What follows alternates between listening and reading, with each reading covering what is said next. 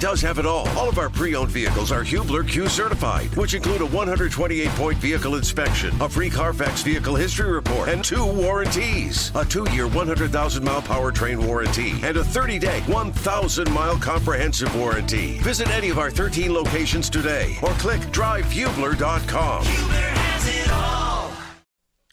It could not be more perfect out to start a Monday here in terms of the weather. Good morning to you, Jake Query, along with Kevin Bowen, Mark Dykton. Nine o'clock hour underway here in Indy. It's a nine o'clock hour technically everywhere in the Eastern Time Zone. Um, last week we we heard earlier in the program from Obi Toppin, newest pacer who comes from New York. Then of course, the big free agent signing was that of Bruce Brown Jr., who comes from Denver, and he met with the local media. Was that Thursday, guys? Yes, Thursday Sounds last right. week. Yeah. And thank you to the Pacers for having us out there and then afterwards allowing each of us the opportunity to talk to him. So I got a chance to talk to Bruce Brown Jr., who really nice guy. He had with him his agent, um, family members were with him, and kind of a soft-spoken guy, but but really friendly. And I asked him a series of different questions to kind of get to know him a little bit and just find out exactly his thought process now of joining Indiana. This is a player that has played for the Nets, then went obviously played with the Nuggets, wins a championship, now comes here. Tyrese Haliburton had called him because Haliburton knew that they had interest in Bruce Brown. Haliburton wanted to play with him, made a phone call, gave a sales pitch. The New York Knicks had also talked to Brown, but he chose Indiana. Part of that probably is the money that he's going to get. For the Pacers, they needed to meet a salary floor in terms of the salary cap. But also, my first question for him was this, and we had talked about this, guys, on the show. Whenever you win a championship, players get plucked away from championship winning teams. And oftentimes, the fact that they were on a championship winning team seems to prioritize for for a new franchise over exactly what they do because it's like, well, but the thing is, he just won a ring, so he's a, he's a winner. And then I think guys get miscast because they get placed into situations that are bigger than what they are used to being, and they're just not used. They're not able to handle that. And in the case of Bruce Brown, that was my question for him was in terms of the role that he sees for himself with Indiana, is Indiana going to ask him to be basically the same player he was in Denver or is Indiana going to ask him to be a more elevated role which asks more of him than what he has been used to? And here's what Bruce Brown had to say about it. Um, I think that'd be up to coach um, or what I do on the court. Um, I don't really see it in any kind of way on the offensive end. Um, but defensively, KCP was start, starting on the best offensive player, and this next year I'll be doing that hopefully. Um, so on the defensive end, yes, uh, a big step up, but the offensive end, um, if it happens, it happens. By the way, he's talking about Caldwell Pope there, and when he says KCP, former teammate in Denver. You know, I think something maybe watching Saturday night, or yeah, Saturday night, it got me thinking with the Pacers Summer League. You know, and Jarace Walker and Bruce Brown, they have got two different body types of guys that excel in the defensive end of the floor. And I think when you think about the guards and the wings of the Jimmy Butler, Jayson Tatum types, I do think those will be kind of Bruce Brown sorts of assignments. You know, maybe a Giannis falls a little bit more into the Jarace Walker type of assignment. Um, a little bit of a longer guy that could, you know, I don't know, just hope and pray that does something to slow him down. But it's like now we talk about the Pacers with legit options. And I don't think we've had that in several years for them from a defensive standpoint. And it's versatile options that, you know, I feel like the Pacers have often been hunted from an opposing offense that says, oh, wait, I'm going to find, you know, the weak two, three defenders. Oh, wow, you have a lot of them out on the floor. Uh, this is going to be easy to try and get that matchup that we want to exploit, whether it's, you know, whatever. We want Sabonis guarding a guard or, you know, something like that. And I feel like when you're able to put a Bruce Brown out there, you're able to put a Jarace Walker out there, now you limit the uh, other team's ability to, again, try and kind of play that, you know, checkers versus chess game with you because that is so much of what I think the NBA is about, advantage wise. Hey, try and create that with you. Um, Bruce Brown seems like a pretty serious dude, Jake, when he was meeting the media. Just seems like it, like nothing crazy expansive with his answers. Uh, loves country music, right? He does. Big fan of that. and is a guy that I think is pretty all business. Seemed very down to earth. I mean, just very like not overly caught up in um, the hype, so to speak. Just kind of focused on what he needs to do. That includes his defense, which is something that you know, it's one thing to have the athleticism and to have the ability defensively. It's another to know that you the defense is your calling card and to have just strictly a mentality about it every time you step on the floor, which it appears as though that's exactly the thought process when it comes to defense of Bruce Brown Jr. Clearly, that's how you see it too. Right? Yeah, yeah. I'm a defensive-minded player. Um, that's how I got my niche in the league. That's how I've stayed in the league. So um, I don't really worry about the offensive end. That'll take care of itself. But the defensive end is where I pride. Now the thing is, with that, when you go out on the floor and you're playing defense like that, you're always trying to overcome somebody, right, and shut them down.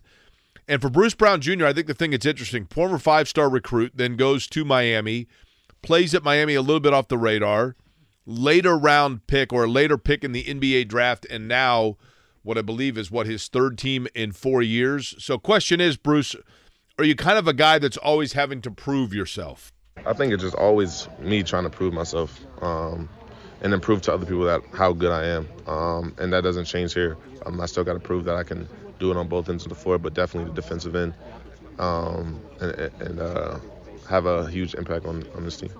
Do you remember David West? Sure. Yeah. It, it, it seems to me like he has kind of a David West type mentality. Like David West was clearly the adult in the room, right? Oh yeah. Although Capital A D U L T. there were times with David West where I felt like he he was a little more bark than bite, but he did have a tone about him. Thaddeus Young is the same way, right? And the Pacers lack that, Kevin. They've lacked that, right? They uh, who who was their you know, who's the guy did you last year if there had been problems in the locker room, who was the guy that you felt like was going to stand up and, and be like, "No, it stops right here." Who was that guy? Yeah, I mean, probably you know, George Hill or James Johnson. You know, you got to go way down the bench for that. I don't know if TJ McConnell would fall into that boat. I mean, you tend to go with some veteran guys. Yeah, I obviously think Haliburton will continue to grow into wanting more of that. Um, you know, I think on the floor they've got some guys that just bring a presence. Like I think TJ McConnell brings a presence on the floor of a you know standard to play to. Bennedict Mathurin, I think, brings that as well. I think a guy like Jarace Walker. I mean, you you watch him even in small bursts on Saturday. You certainly see a guy that is going to kind of meet the. Yeah, I like watching him play, and I think Bruce Brown is is like that. You can't have a team full of those guys because you obviously need just some absolute, you know, stud scores in an NBA that if you aren't scoring 110, 120 a night, you're going to get run off the floor. But over the course of an 82 game season where there's lulls and there's kind of quiet moments, guys that are just going to show up and give it 82 nights out of the year, that can be the difference where they're at from a standing standpoint. And obviously, I think we still have one big domino to fall, Jake, here in the NBA, maybe two if you want to throw James Harden's situation in there, but the Damian Lillard one's a big one. And, you know, Lillard coming to Miami would certainly impact the Eastern Conference. I, I really think the goal for the Pacers this season should be a playoff berth that's not in the play-in. I, I Oh, I'd I- agree with that. I look at them and think five, six seed, and I think that's realistic. I think that should be the goal. Uh, Haliburton has done a lot of these various interviews now that he's out in Vegas, a little bit more kind of a national focus from it, and even just with his answers. And obviously, it's good to hear if you're a Pacers fan. He's kind of like, all right, you know, enough of this. You know, we're Indiana. We surprised some teams last year. You know, here I am. You know, change of scenery for me. Like, it's time to now win. And it's time to learn how to win, know how to win, get used to that, play in bigger moments, all of those things. I think the whole plucky, cute story from last year can kind of be put to the side now. It's time to have some tangible results. You know, the for guys like Brown, and, and I think those results come partially, Kevin, in solidifying your roster, perhaps moving forward. Rick Carlisle had said on Thursday that he thought it was possible that they could move up into the 45, even 50 win range. If that were the case, then certainly you're talking four or five seed in the next step of this Pacers rebuild.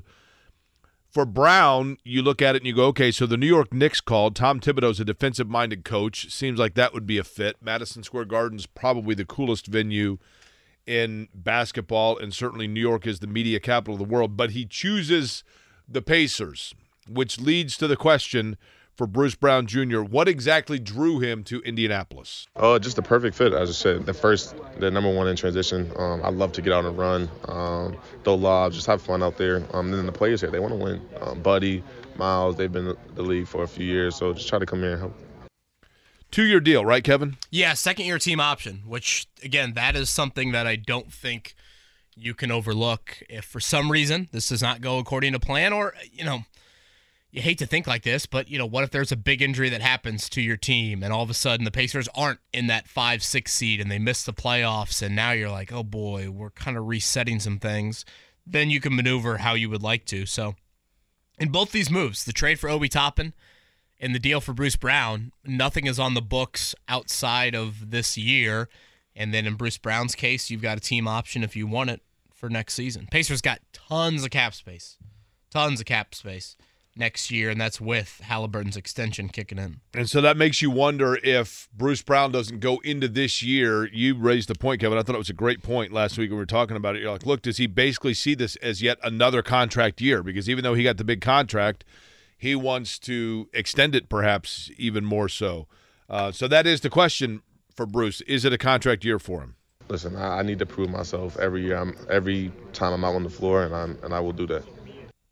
You got to like that answer. Straight right? to the point. Yeah. I like the uh, Pacers jerseys the other night in Summer League. What did you like about them? I, I just thought they were clean and crisp, simple, just aggressive navy blue. The gold stood out.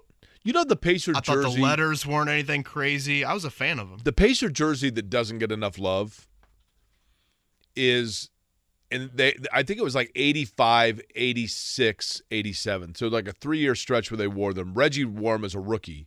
I think of them as the Wayman Tisdale jerseys, but they were like a royal blue and they had Pacers across the chest and it had kind of the the, the in motion print if that makes sense. Yeah, I know. I think that's an underrated and That's the, probably the, a similar time frame to this hat, right? The the corduroy hat. Yeah, the corduroy hat, there's 87, 88. That hat is sweet. I also like the Pacer shorts that has the, the old Pacer logo on the hip. Like, that's the way to go with that. Hmm. As opposed to on the. Closer to the knee. No, or- like on the side. Like the. the, the there was like maybe Oh, one you, you year. you don't mean like the hip of where you would wear the shorts. I see what you're saying. like on the yeah on the side the Uh-huh. side hip. Um, listen, these are all things that you know Bruce Brown in terms of the jerseys that he's going to wear, um, places where he might be able to watch live music, maybe restaurants. There, you know, there's all kinds of things to know about a city when you are coming into it for the first time. I don't know how much Bruce Brown. Uh, knew about Indianapolis other than the fact that it wasn't New York and he turned down the Knicks to come here. So I guess that's the question. What's he know about our fair city? I need to learn a lot. I don't really know too much about the city, um, except the Indy 500, the Colts. Now I hear you like country music. Love country music. So, so if you were to go to a concert here, who would I would be? definitely. Uh, it'd be Luke Combs, Morgan Wallen, but I'll, I'll literally go to all of them. Like, So I like Farm Aid is supposed to come in here. Will you go to that? who's that? Farm Aid's like one of these conglomerate. Oh, when It's got that? like a. I think it's. I don't know. They're supposed to announce it later today. I might be spilling the beans. I don't know. I would, I would go. Yes, 100. percent All right. So we need to make sure you get to Farm Aid. That's Yes, I would definitely be there. If All right. country's there, I'm there.